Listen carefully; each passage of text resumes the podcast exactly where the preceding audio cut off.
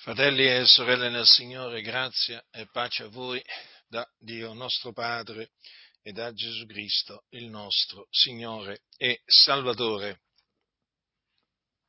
Con questa mia predicazione voglio spiegarvi in che modo la santificazione e la risurrezione dei morti in Cristo sono collegate all'Evangelo della gloria del beato Dio, nel quale noi abbiamo creduto per la volontà di Dio, perché Dio ci ha dato di credere nell'Evangelo.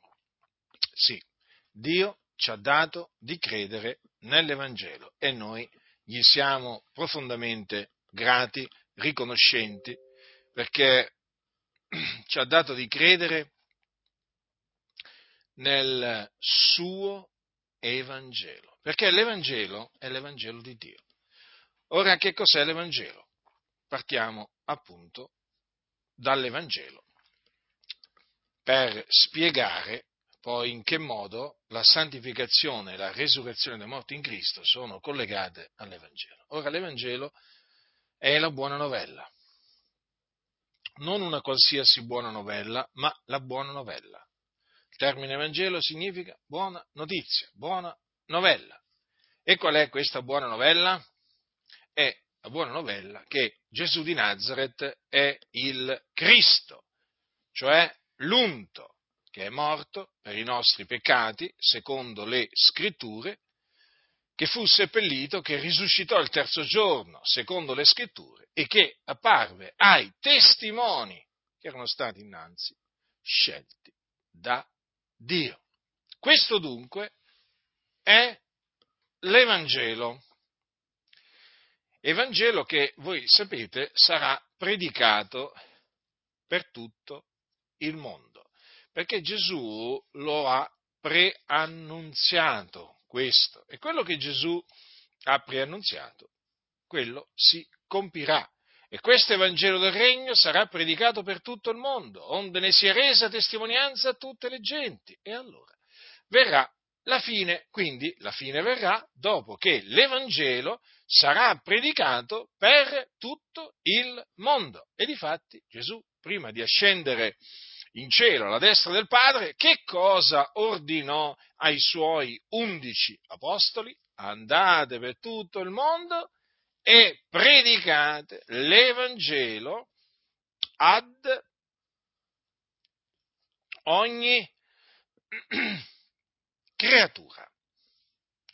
Dunque, dobbiamo sempre tenere davanti ai nostri occhi queste parole che sono molto importanti perché concernono l'Evangelo e la sua predicazione in tutto il mondo. Predicazione che, vi ripeto, si adempirà, perché quello che, quello che Gesù ha detto è parola di Dio e Dio vigila sulla sua parola per mandarla ad effetto. Quindi non importa quanto si impegneranno eh, i figli del diavolo per impedire la predicazione dell'Evangelo, proprio non importa quanto si impegneranno perché questo Evangelo sarà predicato per tutto il mondo, onde ne sia resa testimonianza a tutte le genti, e allora verrà la fine. E sì, perché deve venire la fine. Eh, come c'è stato un inizio, così ci,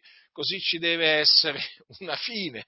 E questa fine verrà, questa fine si avvicina. Mm? E naturalmente per gli empi, per gli empi, per gli empi naturalmente il futuro eh, è tremendo è tremendo il futuro per gli empi.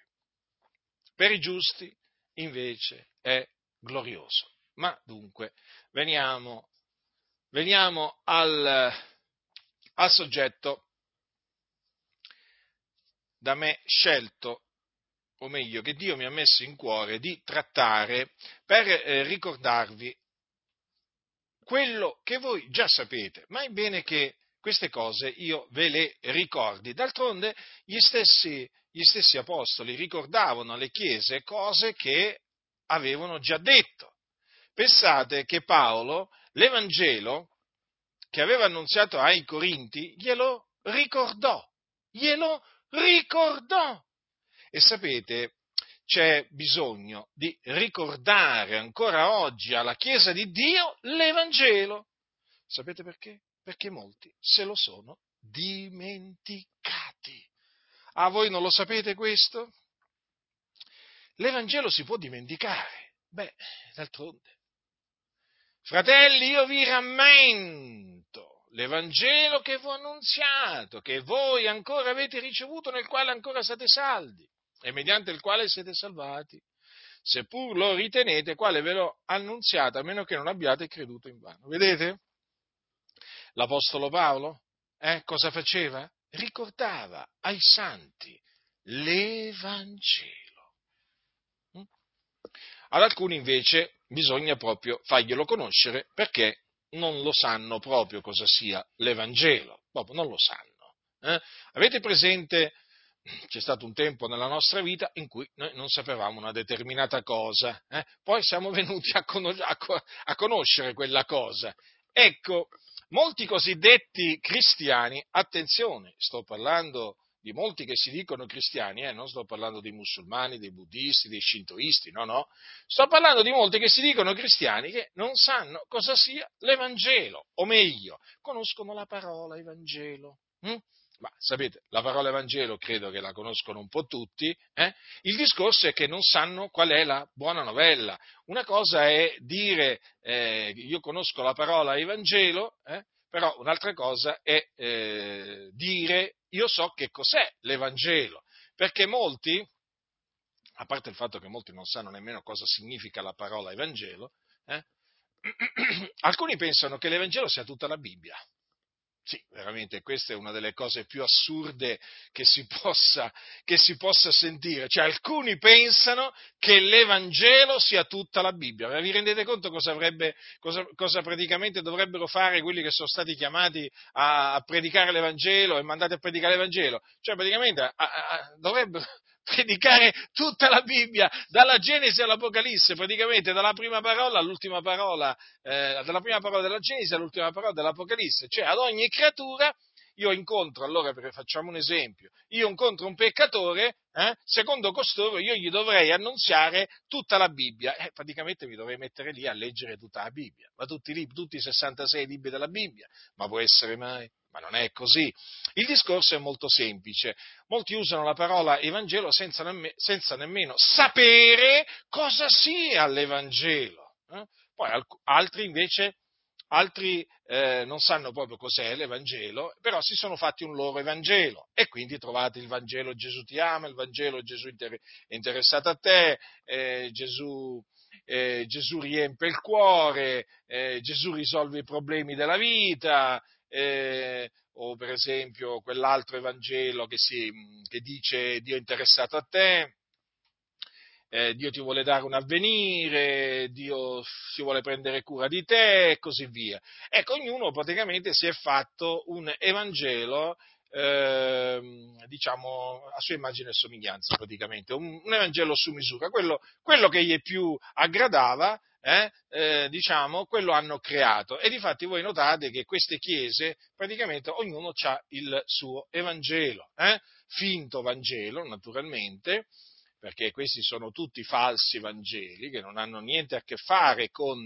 l'Evangelo, eppure questi messaggi vengono appunto eh, diffusi come se fossero l'Evangelo.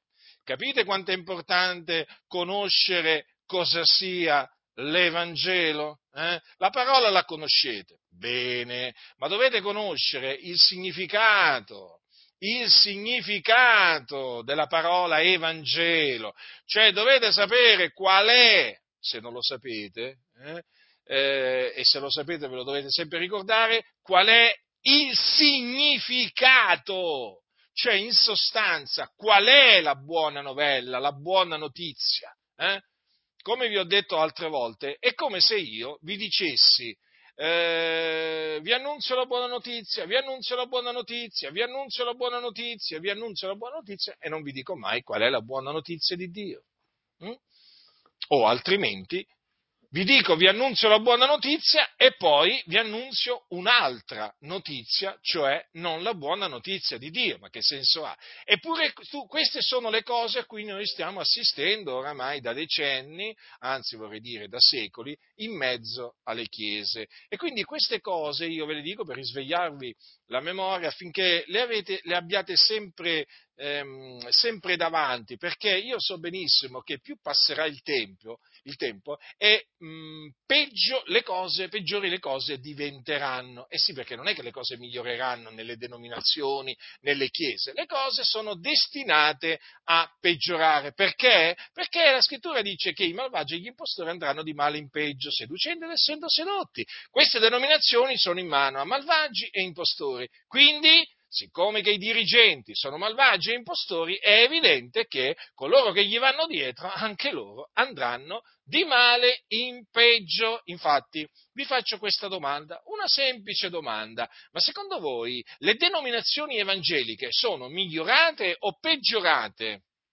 In tutti questi anni, insomma, dal momento in cui sono nate, eh, sono migliorate o peggiorate? Guardate, la risposta è molto semplice, sono peggiorate, ma, ma peggiorate proprio di tanto, di tanto, di tanto, di tanto. Quindi non vi aspettate che queste denominazioni eh, in, mano, in mano ai soliti noti migliorino, no, vi dovete aspettare che peggiorino, Ah, qualcuno dirà, ma guarda che ne abbiamo viste tante. Beh, ma ancora, ancora il peggio deve arrivare. Ancora il peggio deve arrivare per queste denominazioni. Naturalmente il peggio arriva con i giudizi di Dio poi, perché chiaramente poi più, molti, più moltiplicano la loro iniquità questi dirigenti e più Dio moltiplicherà i suoi giudizi. Eh?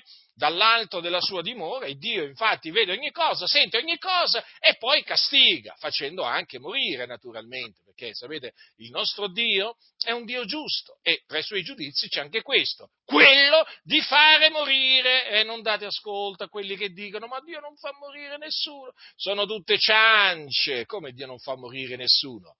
Mm? Ah, Dio non fa morire nessuno. Ah, Dio non uccide nessuno.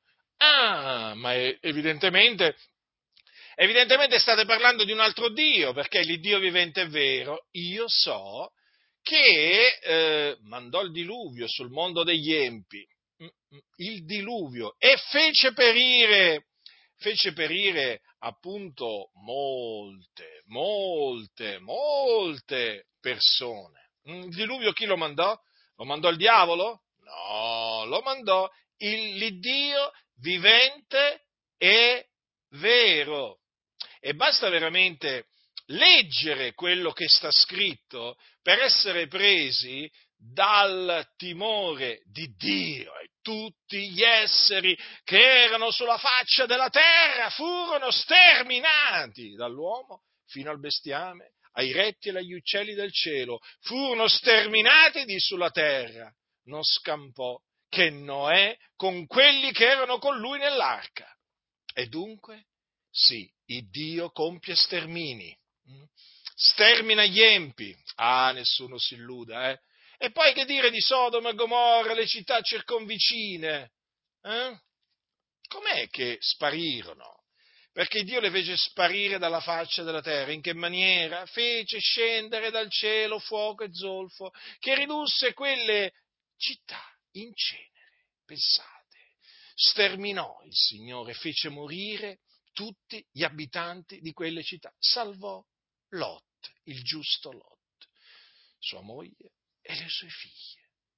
Quindi non date ascolto a quelli che vi presentano un Dio che non s'adira, un Dio che non punisce, un Dio che non si vendica. Sono dei seduttori di menti, dei cianciatori, dei ribelli che vanno ammoniti, ripresi severamente e con cui non bisogna avere niente a che fare, non bisogna mettersi con queste persone che si dicono cristiani e rigettano l'Iddio dei cristiani, perché questi rigettano l'Iddio e Padre del nostro Signore Gesù Cristo, si sono fatti un Dio su misura. Dunque, questo che vi ho annunziato, appunto eh, prendendo le parole eh, da, eh, dalla prima epistola di Paolo ai santi eh, di Corinto, quello che vi ho annunziato prima, è l'Evangelo di Dio. E adesso veniamo appunto alla spiegazione che vi ho promesso. Allora, in che maniera l'Evangelo, o meglio, la santificazione è collegata all'Evangelo? Allora, per capire, per capire in che maniera è collegata la santificazione all'Evangelo, bisogna eh, comprendere qual è l'effetto dell'Evangelo in coloro che credono. Che produce l'Evangelo in coloro che credono? Che cosa opera Dio mediante l'Evangelo in coloro che credono nell'Evangelo? Allora, questo lo troviamo scritto, eh, cioè la risposta a questa domanda la troviamo, eh, la troviamo in Romani, nel primo capitolo, dove Paolo dice io non mi vergogno dell'Evangelo perché esso è potenza di Dio per la salvezza di ogni credente, del giudeo prima e poi del greco. Quindi l'Evangelo è potenza di Dio per la salvezza di ogni credente. Cosa significa? che praticamente chi crede nell'Evangelo, o meglio, chiunque crede nell'Evangelo, viene salvato. Salvato da che cosa? Salvato dal peccato. Quindi viene affrancato dal peccato di cui appunto l'uomo senza Dio è schiavo, in quanto chi commette il peccato è schiavo del peccato. Ma l'Evangelo affranca, affranca eh, dal eh, peccato coloro che credono nell'Evangelo, badate bene, coloro che credono, perché coloro che non credono è chiaro che, che rifiutano di credere nell'Evangelo, rimangono schiavi del peccato. Dunque, una volta stabilito che cosa avviene in colui che crede nell'Evangelo, è evidente che dobbiamo considerare eh, questo, che chi è, coloro che sono stati affrancati dal peccato, in quanto hanno creduto nell'Evangelo, sono diventati servi della giustizia. Quindi da schiavi del peccato sono diventati servi o schiavi della giustizia. Allora dice a proposito di questo l'Apostolo Paolo, sempre ai santi di Roma, io parlo alla maniera degli uomini per la debolezza della vostra carne, poiché, come già prestaste le vostre membra a servizio della impurità e delle iniquità, per commettere l'iniquità, così prestate ora le vostre membra a servizio della giustizia per la vostra santificazione poiché quando eravate servi del peccato eravate liberi riguardo alla giustizia, qual frutto dunque avevate allora delle cose delle quali oggi vi vergognate? Perché la fine loro è la morte, ma ora essendo stati affrancati dal peccato e fatti servi a Dio, voi avete per frutto la vostra santificazione e per fine la vita eterna, poiché il salario del peccato è la morte, ma il dono di Dio è la vita eterna in Cristo Gesù, nostro Signore. Dunque voglio che notiate che in queste in queste parole l'Apostolo Paolo cita per ben due volte il termine santificazione. Questo termine santificazione è usato da lui in relazione al servizio verso la giustizia che noi, che siamo stati affrancati dal peccato, dobbiamo rendere, già perché noi, appunto, siamo diventati servi della giustizia o servi di Dio.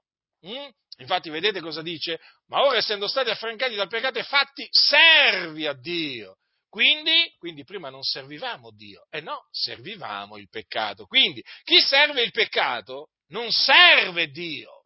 Chi serve la giustizia invece?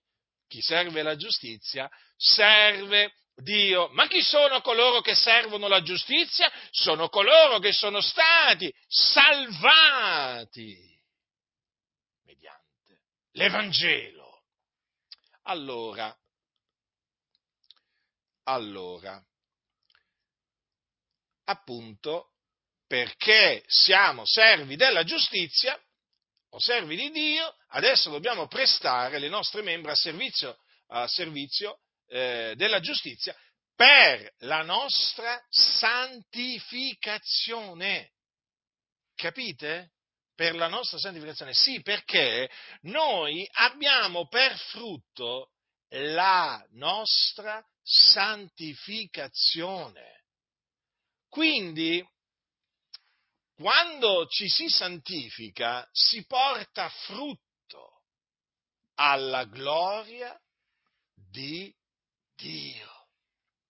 Dunque, avete compreso in che maniera la santificazione è collegata all'Evangelo? Non si può scollegare perché? Perché la santificazione viene procacciata dal, eh, dal credente proprio in virtù del fatto che è stato affrancato dal peccato credendo nell'Evangelo.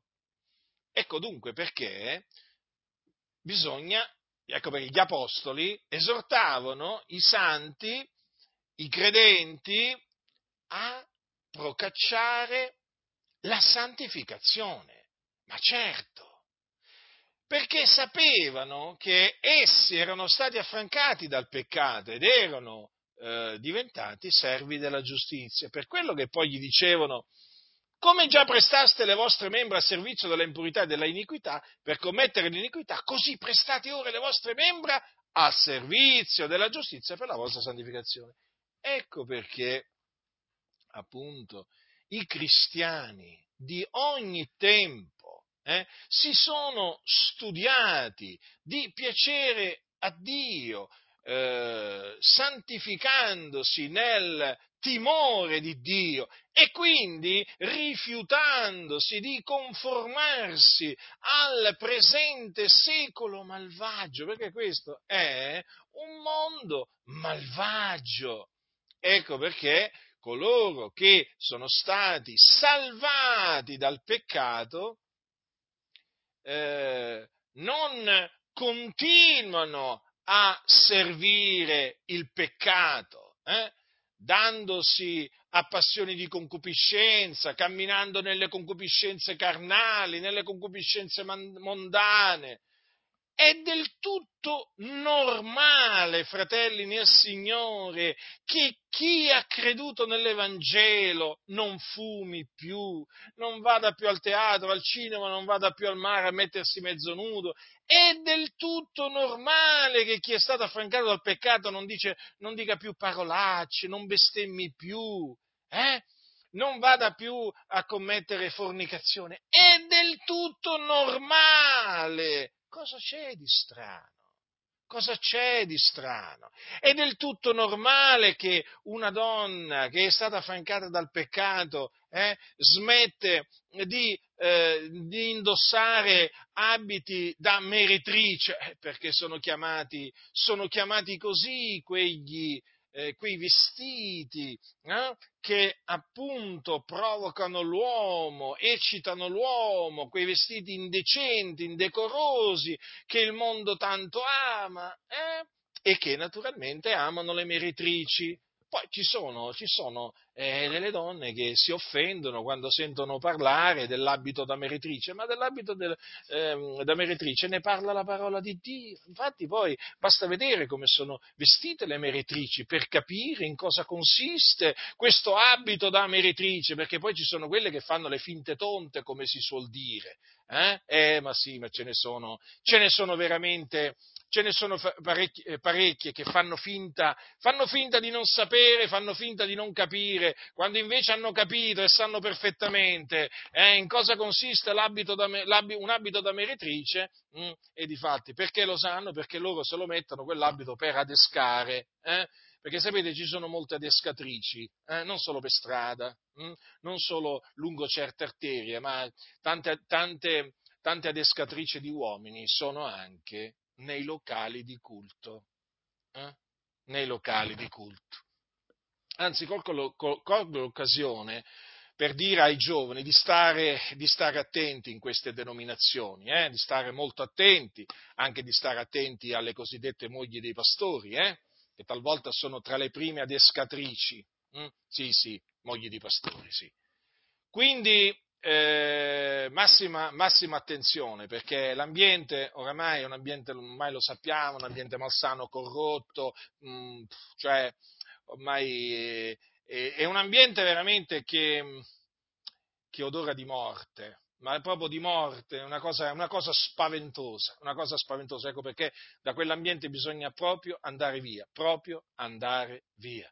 Dunque, vi stavo dicendo, è del tutto normale che chi è stato affrancato dal peccato non continui a servire il peccato.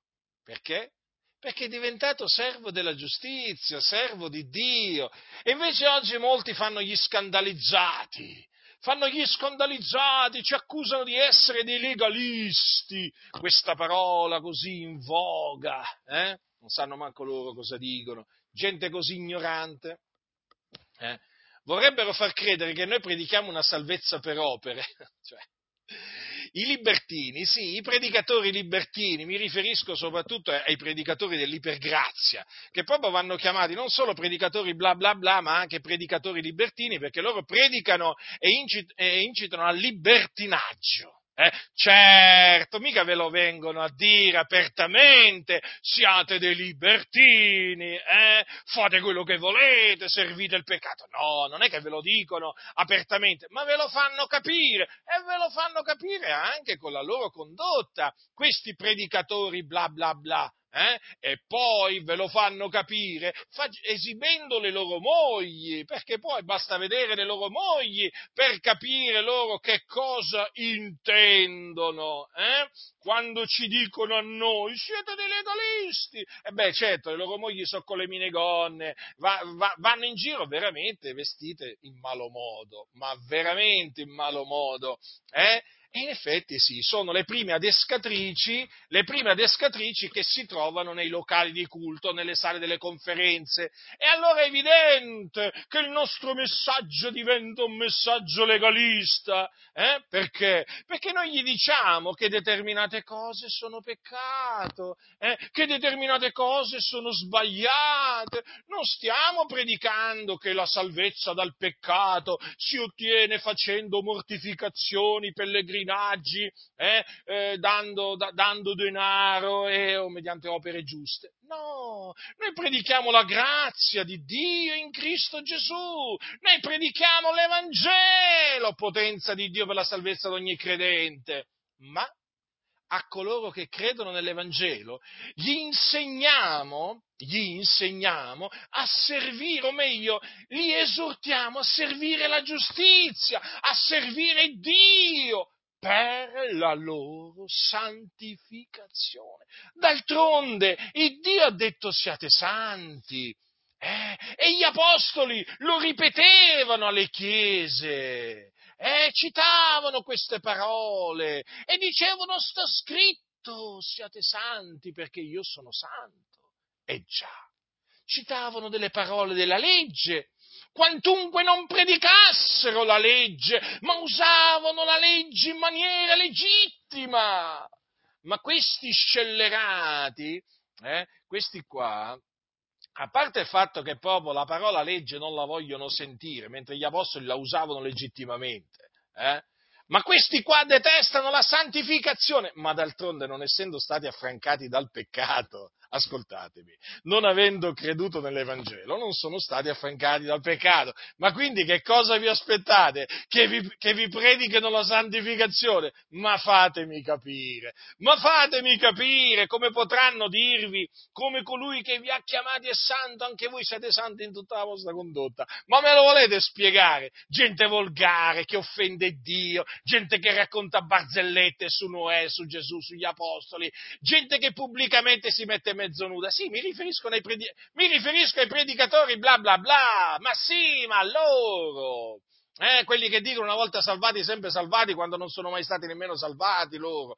Dicono che la salvezza non si può perdere, ma loro non l'hanno mai ottenuta. Ma perché non hanno creduto nell'Evangelo? Non sanno nemmeno cos'è l'Evangelo.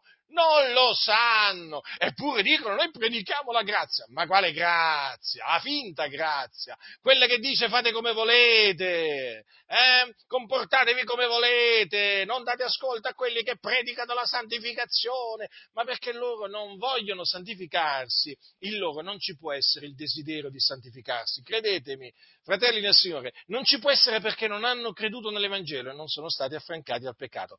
Allora il desiderio di, della santificazione c'è solamente in coloro che hanno veramente creduto nell'Evangelo e, e quindi sono stati affrancati dal peccato, perché costoro dicono, Signore Dio, tu mediante l'Evangelo eh, mi hai veramente dato la grazia di essere affrancato dal peccato. Io adesso le mie membra, le mie membra le voglio mettere al servizio della giustizia per dare gloria al tuo nome, ma appunto solamente coloro che hanno creduto nell'Evangelo della gloria del beato Dio possono rivolgersi a Dio in questa maniera, ma gli altri sì, ma sì, questi menzionano la parola Evangelo, la parola grazia, fede, ma non sanno niente. E difatti quando si va alla santificazione voi li vedete subito che cambiano aspetto, cambiano colore, eh, non sanno come dirvelo, non sanno come dirvelo. Ascoltate quelli che vi esortano a santificarvi. E certo, perché loro praticamente, essendo ancora servi del peccato, sono liberi riguardo alla giustizia. Quando loro vi dicono siamo liberi, siamo liberi, siamo liberi, cosa vogliono dire? Siamo liberi riguardo alla giustizia. Non è che vogliono dire siamo liberi dal peccato, perché peccano, è evidente. Anzi, ti incitano pure a peccare. Vogliono che tu ami il mondo, fatemi capire, ma chi ama il mondo non sta peccando? Eh? Ma fatemi capire, ma chi ama il mondo non sta peccando? Loro incitano ad amare il mondo. Eh? cantanti del mondo, canzoni del mondo, mondane concupiscenze di ogni genere. Cioè, tu, tu, vedi loro e vedi la gente del mondo. Cosa cambia? Cambia che ti parlano un po' di Gesù, ti citano qualche versetto della Bibbia, ma la sostanza non cambia. Sentire loro e sentire, e sentire tanti altri che non hanno conosciuto veramente il Signore mm, è la stessa, è identica cosa. Quindi è del tutto normale santificarsi. Avete capito? È normale santificarsi per coloro che sono stati affrancati dal peccato. E chi sono quelli che sono stati affrancati dal peccato? Quelli che hanno creduto nell'Evangelo, naturalmente nell'Evangelo di Dio, eh? non nell'Evangelo di queste denominazioni.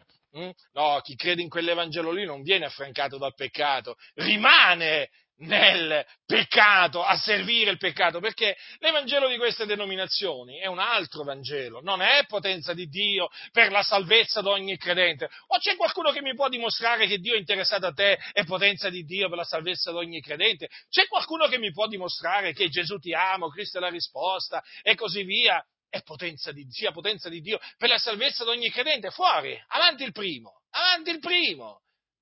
Venite fuori, ditelo, ditelo.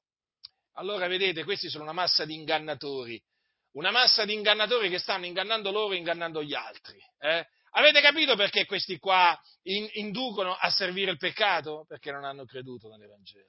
Ah, se avessero creduto nell'Evangelo, intanto lo annunzierebbero e poi si premurerebbero a dire siate santi, procacciate la santificazione. Eh?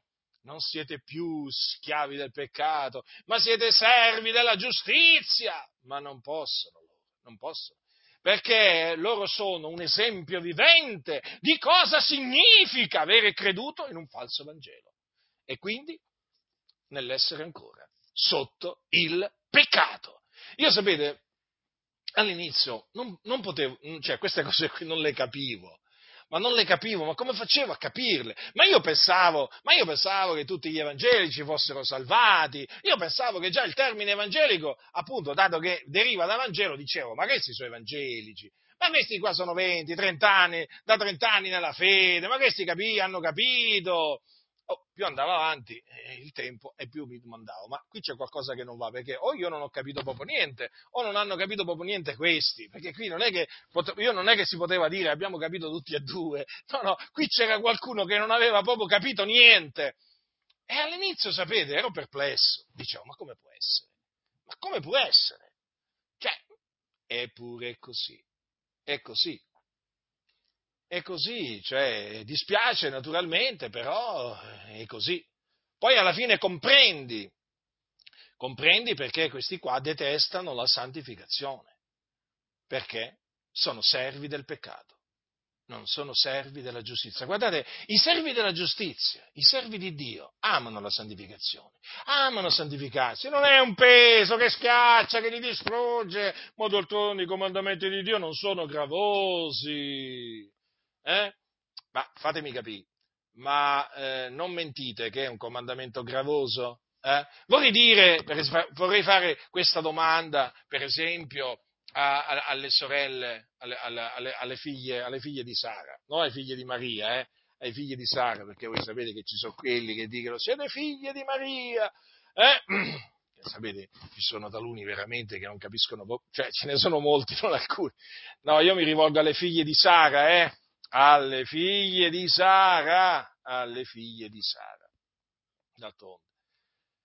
D'altronde così chiama appunto la Sacra Scrittura le credenti. Ma io dico una cosa, ma se io domandassi a una figliuola di Sara, ma per te mh, mm, è pesante non mettere, non, cioè voglio dire, una cosa, non gliela fai a non metterti la minigonna? O che ne so io, mm, non ce la fai, non ce la fai proprio, è così pesante il comandamento appunto di mm, vestirti con verecondia e modestia, eh? è così pesante rinunciare ai gioielli d'oro, eh? alle, alle perle, ma è così pesante, così veramente. Io credo che ogni figliuola di Sara dirà, ma no, fratello, non è gravoso per me, eh? Non è gravoso, ma sì, lo so che non è gravoso. Lo so che non è gravoso, ma appunto i predicatori bla bla bla praticamente vogliono far credere che questi comandamenti sono pesanti, gravosi, schiacciano, eh, rendono, la vita, rendono la vita invivibile, la vita infelice, poveracci, poveracce dicono loro, ma come si fa nel 2022 andare dietro a queste cose? E come si fa? Eh, con l'aiuto di Dio gliela si fa e noi ce la facciamo con l'aiuto di Dio a, ehm, voglio dire, ad attenerci alla dottrina di Dio, ma loro, ma loro, per loro no, per loro no. E perché? Perché sono servi del peccato. Semplice. Poi chiaramente quando il Signore ti dà ad intendere questo, allora dici, Signore, veramente ti ringrazio, ti ringrazio, eh? ti ringrazio che mi hai affrancato dal peccato e mi hai reso un servo tuo, un servo della giustizia. Rifletteteci, fratelli, è stato Dio. È stato Dio, noi non meritevamo questo e poi non avremmo già mai potuto fare questo con le nostre forze, con la nostra sapienza o con il nostro cosiddetto libero arbitrio, come lo chiamano alcuni. Ma dove? Ma quale libero arbitrio? Il libero arbitrio è solo nella testa, eh, nella testa, nella testa di alcuni. quale libero arbitrio? E allora il Signore veramente ci ha, ci ha dato questa grazia, veramente di essere affrancati dal peccato e di diventare servi della giustizia. Noi lo ringraziamo, noi non abbiamo nulla di che gloriarci di noi stessi, noi ci gloriamo nel Signore, dobbiamo tutto al Signore. Non, non abbiamo meriti in tutto questo, assolutamente, ma è per quello che esaltiamo la grazia di Dio, ma è per questo che celebriamo l'Evangelo, ma è per questo, capite? Perché mediante mediante l'Evangelo, la fede nell'Evangelo siamo stati salvati per grazia. Eh? Ma certo, una volta poi salvati per grazia, dobbiamo santificarci. Mm? Dobbiamo santificarci.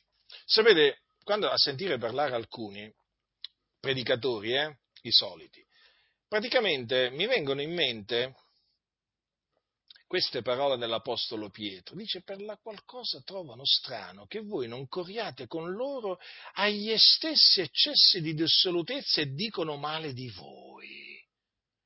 Perché in effetti è vero, se tu non cammini assieme a loro dietro le concupiscenze mondane, eh, tu te li trovi contro, lo trovano strano. Ma che strani sti, sti qua. Ma com'è? Ma com'è?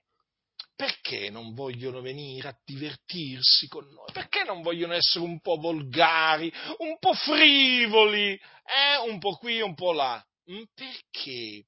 Perché non si vogliono ogni tanto ubriacare? Eh? Farsi qualche mangiata? Eh? Perché ogni tanto non vogliono darsi a divertire, chissà, in una discoteca, hm? In un nightclub? Ma perché mai? Ma perché mai? Trovano strano, trovano strano e dicono male di noi. Infatti sono maldicenti, hm? sono calunniatori, sono diffamatori, sono loro quelli che giudicano ingiustamente il prossimo. Sì, quelli che dicono no, non giudicare, sono loro in prima fila a giudicare, sempre giudicare chi? Chi si santifica. Poi voglio dire una cosa, ma chi si santifica? Guardate che lo fa alla gloria di Dio. La santificazione va procacciata alla gloria di Dio, non per la propria gloria, eh? non per ricevere i complimenti eh? dal prossimo, no, no. Si deve fare tutto ciò alla gloria di Dio. Noi vogliamo che Dio sia glorificato tramite di noi, che siamo polvere e cenere, ma tramite di noi che non meritevamo nulla di ricevere dalla sua mano, invece abbiamo ricevuto ogni cosa in Cristo. Noi vogliamo che Dio sia glorificato nel nostro corpo. Perché non mi faccio i tatuaggi? Qualcuno se l'è chiesto? No, credo che qualcuno se lo sia chiesto. Allora, vi lo spiego io perché, mm, perché io non mi faccio i tatuaggi. Eh? Eh, perché non mi faccio i tatuaggi? Perché dovrei tatuare eh, qualcosa che non è mio. Sì, il mio corpo infatti non mi appartiene, non sono libero di farne quello che voglio, perché il mio corpo è il Tempio dello Spirito Santo, è il Tempio di Dio. E dice la scrittura, non sapete voi che il vostro corpo è il Tempio dello Spirito Santo che è in voi, il quale avete da Dio e che non appartenete a voi stessi?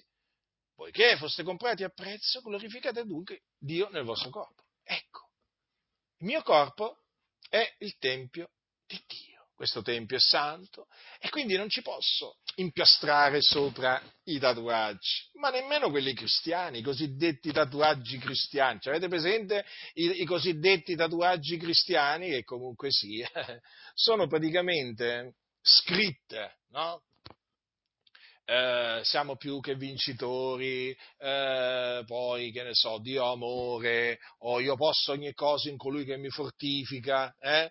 Quello io posso in cosa mi ha fatto sempre pensare, perché questi qua pensano che veramente possono fare ogni cosa, ah, nel senso possono fare anche il male. Infatti quelli che predicano io posso ogni cosa, quelli che dica, eh, praticamente fanno il male, fanno il male affinché ne venga il bene. Ma che ne le sapete queste cose?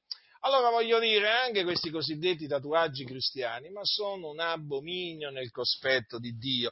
Diciamo che sono un'invenzione diabolica, appunto con, con la quale il diavolo riesce a sedurre tante persone facendogli credere, ma lo sai che puoi usare il tuo braccio per evangelizzare?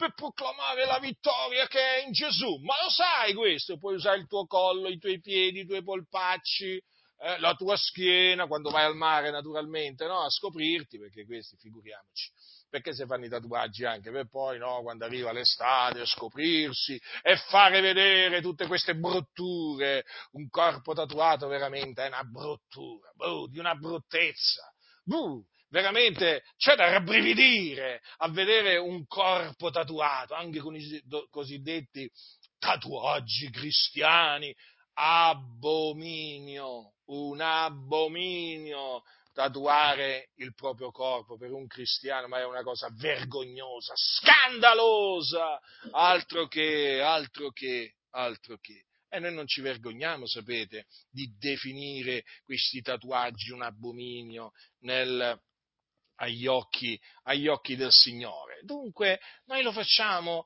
eh, cioè ci santifichiamo, mh? Mm?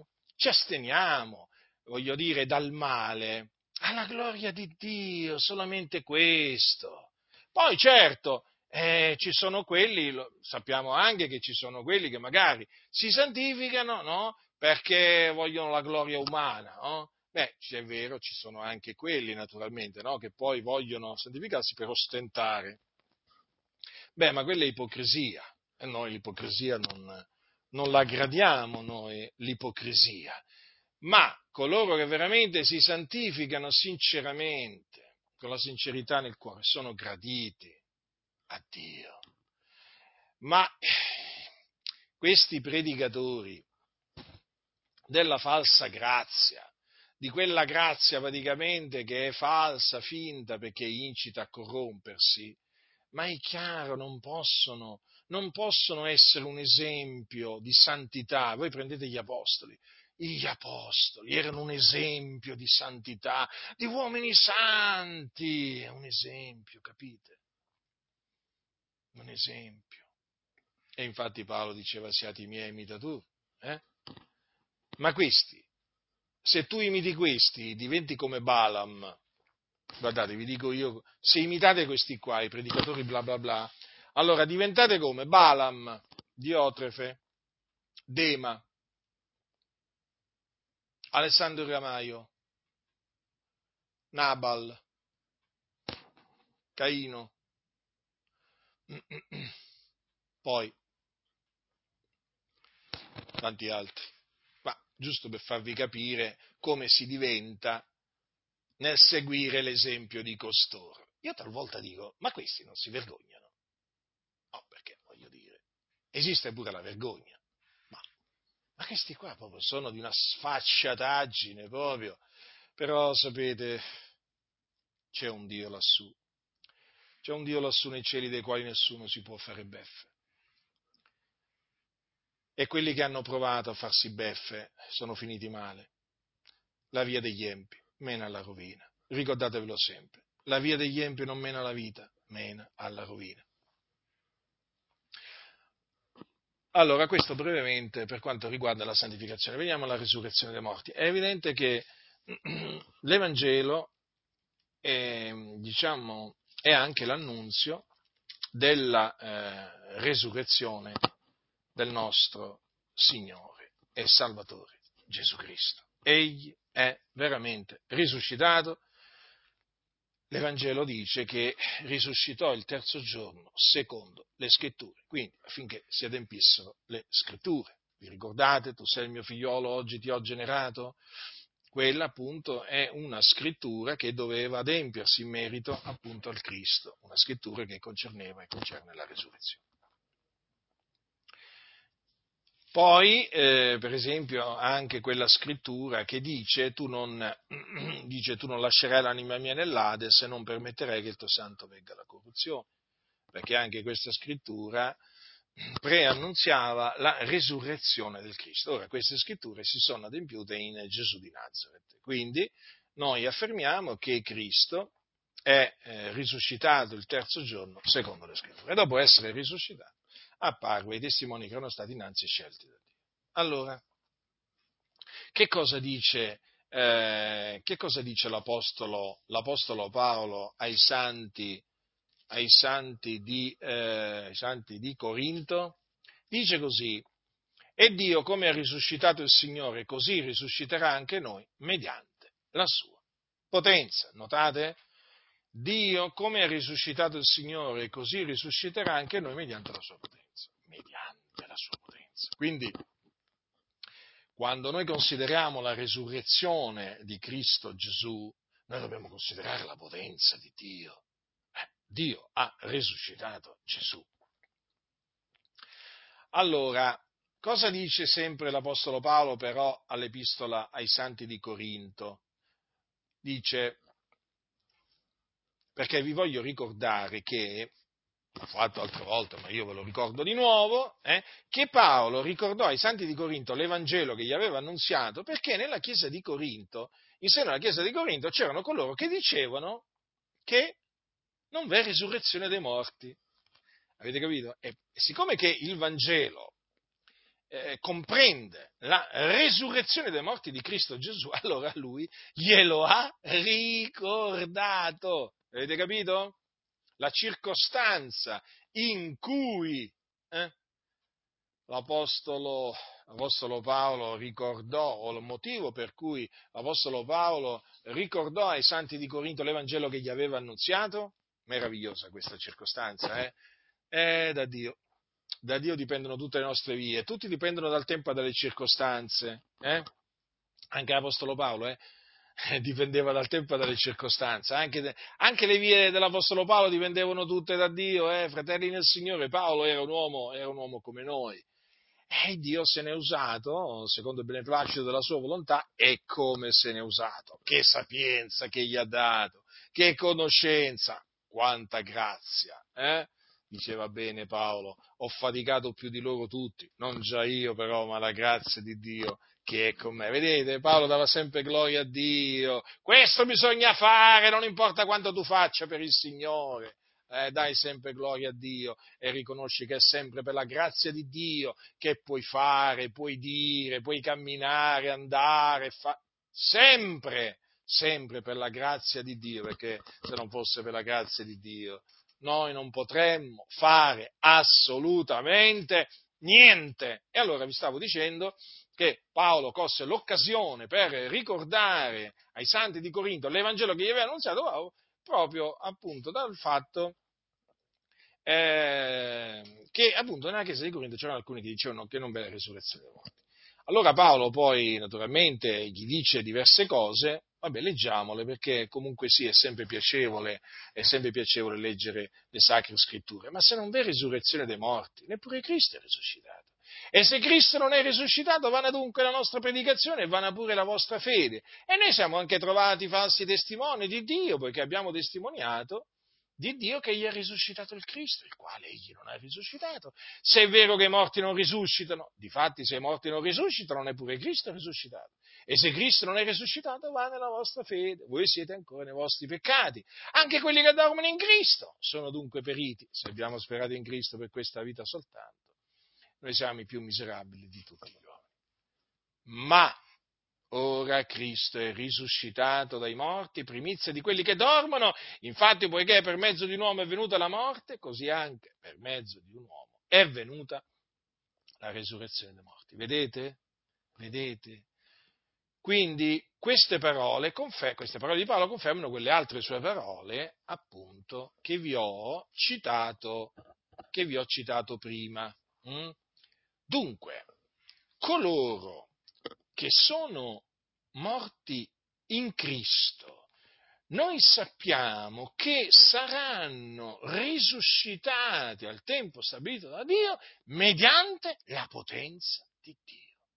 Come dunque Dio risuscitò Gesù Cristo, così Dio risusciterà coloro che sono morti in Cristo per mezzo di Cristo è venuta la resurrezione dei morti. Infatti è chiamato primizia di quelli che dormono. Voi sapete che la morte viene praticamente rappresentata eh, come un sonno, eh, ma, non perché, ma non perché chi muore entra in un sonno, nel senso che praticamente finisce, finisce completamente di vivere e non sa e praticamente non perché non ha un'anima, sapete i discorsi che fanno, no? I cosiddetti testimoni di Geova e gli avventisti e altri. Eh? No, perché in effetti quando uno muore pare proprio che si sia addormentato. Eh? Infatti, la Bibbia voi sapete che cosa dice, no? Sapete che cosa dice? E detto questo, si addormentò. E di chi dice queste parole? Di Stefano. Di Stefano. Quando morì, pensate come viene, come viene presentata la morte di Stefano, hm? che fu lapidato, vi ricordate, no? dai giudei. E detto questo, si addormentò. Sì, il nostro, il nostro caro fratello Stefano hm? morì. Morì lapidato dai nemici dell'Evangelo. E Stefano sarà uno di coloro che appunto perché si è addormentato in Cristo, sarà risuscitato a suo tempo. Quando? Quando Gesù apparirà dal cielo. Quando Gesù discenderà dal cielo. Infatti così è scritto. Questo vi diciamo per parola del Signore, che noi viventi, quali saremo rimasti fino alla venuta del Signore, non precederemo quelli che si sono addormentati perché il Signore stesso con potente grido, con voce d'arcangelo e con la tromba di Dio scenderà dal cielo e i morti in Cristo risusciteranno i primi. Poi noi viventi che saremo rimasti verremo insieme con loro capiti sulle nuvole a incontrare il Signore nell'aria e così saremo sempre col Signore. Consolatevi dunque gli uni gli altri con queste parole. Fratelli, guardate che queste, queste esortazioni, consolatevi dunque gli uni gli altri con queste parole, guardate che valgono anche per noi, eh? non è che valevano solo per i tessalonicesi. E ricordiamoci eh, quello che avverrà in quel giorno, quando Gesù apparirà o scenderà dal cielo. Eh? E come scenderà? Con potente grido parte il fatto che c'è scritto prima di tutto il Signore stesso, eh, proprio Lui, eh, non un altro, proprio il Signore Gesù stesso, eh, colui che fu visto andare in cielo, eh, scenderà, proprio Lui stesso, scenderà, scenderà. Avete mai pensato a questo? Come Gesù è salito? Così scenderà dal cielo con potente grido, con voce d'arcangelo e con la tromba di Dio, che giorno glorioso quel giorno sarà. Allora dice, scenderà dal cielo, i morti in Cristo risusciteranno i primi. Vedete? Vedete, fratelli? Come Dio ha risuscitato il Signore, così risusciterà noi. Mediante la sua potenza. Eh? Naturalmente coloro che sono morti in Cristo. Per quanto riguarda invece i viventi, cioè quelli che saranno trovati viventi alla venuta del Signore, perché non tutti, non tutti morremo, che c'è scritto, dice, verranno loro insieme con loro, rapiti sulle nuvole a incontrare il Signore nell'aria. Vedete? E così saremo sempre con il Signore beata speranza che è in noi, che è in noi grazie appunto all'Evangelo. Allora vedete come la resurrezione dei morti in Cristo è collegata all'Evangelo, fratelli?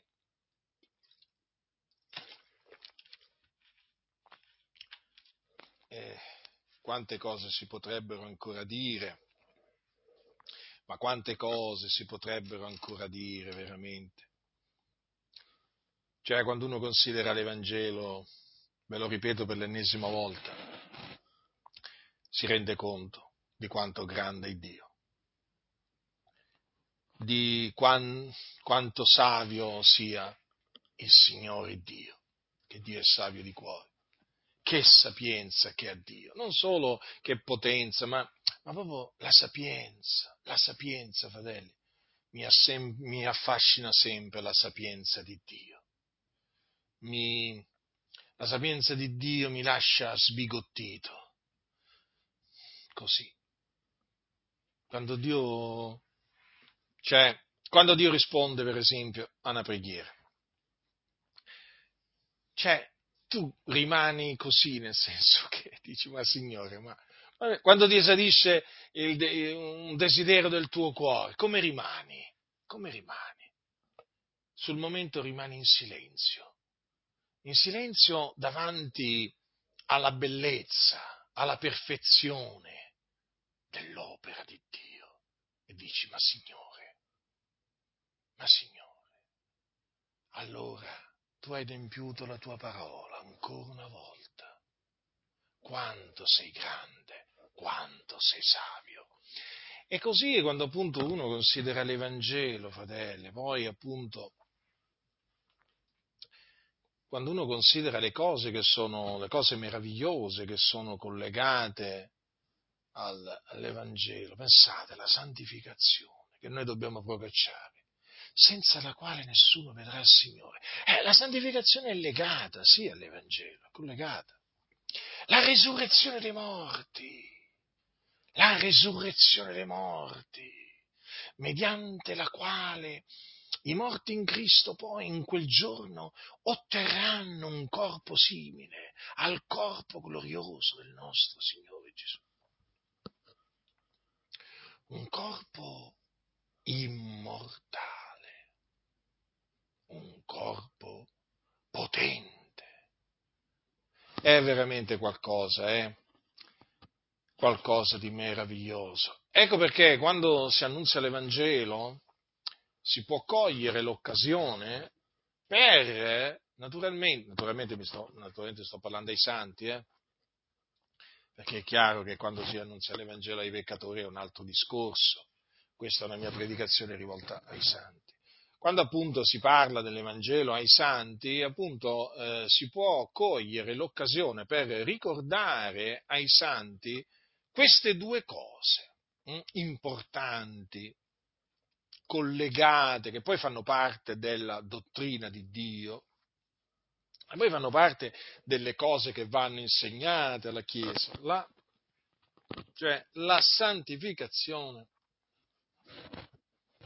e la risurrezione dei morti in Cristo, perché sapete, ci sono quelli che mm, rigettano la santificazione e ci sono quelli che rigettano la risurrezione dei morti, anche nelle chiese evangeliche. Eh? Ci, sono, ci sono evangelici che rigettano la santificazione e anche la risurrezione dei morti. Pensate un po' voi, ci sono quelli che dicono che che quando eh, c'è scritto che Gesù apparve alle donne, facciamo un esempio, che erano andate a, a sepolcro, voi lo sapete, no? Quando, prendiamo le scritture, dice, allora, eh, quelli andatesene prestamente dal sepolcro, con spavento e d'allegrezza grande, corsero ad annunziare la cosa ai suoi discepoli. Quando ecco Gesù si fece loro incontro. Quindi, Gesù apparve alle, eh, alle donne, no? si, si, fece incontro dopo essere, dopo essere eh, risuscitato dai morti, no? quando loro appunto eh, ricevettero quella parola da parte di quell'angelo, che appunto loro praticamente eh, se ne andarono subitamente da, via dal sepolcro spaventate, ma anche molto, diciamo, con grande gioia. Allora Gesù gli si fece incontro e gli disse vi saluto, hm? ed esse accostatesi gli strinsero i piedi, l'adorarono, allora Gesù disse loro, non temete, andate ad annunziare ai miei fratelli che vadano in Galilea, là mi vedranno. Ebbene, ci sono evangelici, protestanti, chiamateli come volete, che dicono che praticamente in quella circostanza le donne hanno avuto un'allucinazione, che erano un po' donne allucinate, sapete, queste donne, queste donne seguaci di Gesù, capite? Un po', un po' strane queste qua. Allora che volete? quel giorno lì non capirono più niente, ebbero questa allucinazione, cominciarono a dire che Gesù gli era, gli era apparso, che gli aveva parlato, insomma, le allucinazioni, no? Vabbè, di cosa ci meravigliamo? Qui oramai quando dici che il Dio ti ha dato una visione ti dicono che hai avuto un'allucinazione, cioè non è che qua cioè non è che quelle cose sono diverse, eh? fratelli nel Signore, oramai qua ci siamo abituati un po' a tutto, abituati per così dire, perché noi comunque eh, voglio dire, a questi li svergogniamo, li confutiamo, eh, a questi che parlano in questa maniera. Cioè non credono appunto molti cosiddetti protestanti, evangelici, che Gesù sia risuscitato dai morti, ma semplicemente quelle apparizioni appunto di Gesù alle donne, come anche naturalmente ai suoi discepoli, eh, le fanno passare per allucinazioni, che volete, persone esaltate, persone che a un certo punto hanno cominciato a vedere il maestro un po' dappertutto, no? Capite, no? Ragionano così, eh? Ragionano così. Quindi non è che ci sono solamente gli evangelici che rigettano la santificazione, ci sono anche gli evangelici che rigettano la risurrezione dei morti.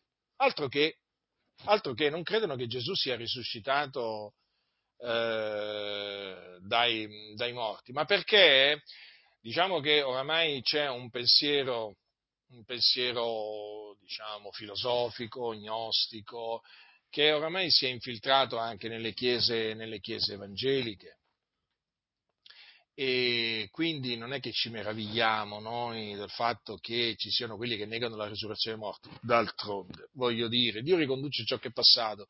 C'erano nella chiesa di Corinto, fratelli nel Signore, quelli che dicevano che non v'è risurrezione dei morti, perché ci dovremmo meravigliare se qualcuno in mezzo alle chiese evangeliche eh, cominciasse a dire ma no, non v'è risurrezione dei morti. Di cosa ci dobbiamo meravigliare? c'è niente di nuovo sotto il sole, fratelli nel Signore, non c'è niente di nuovo sotto il sole.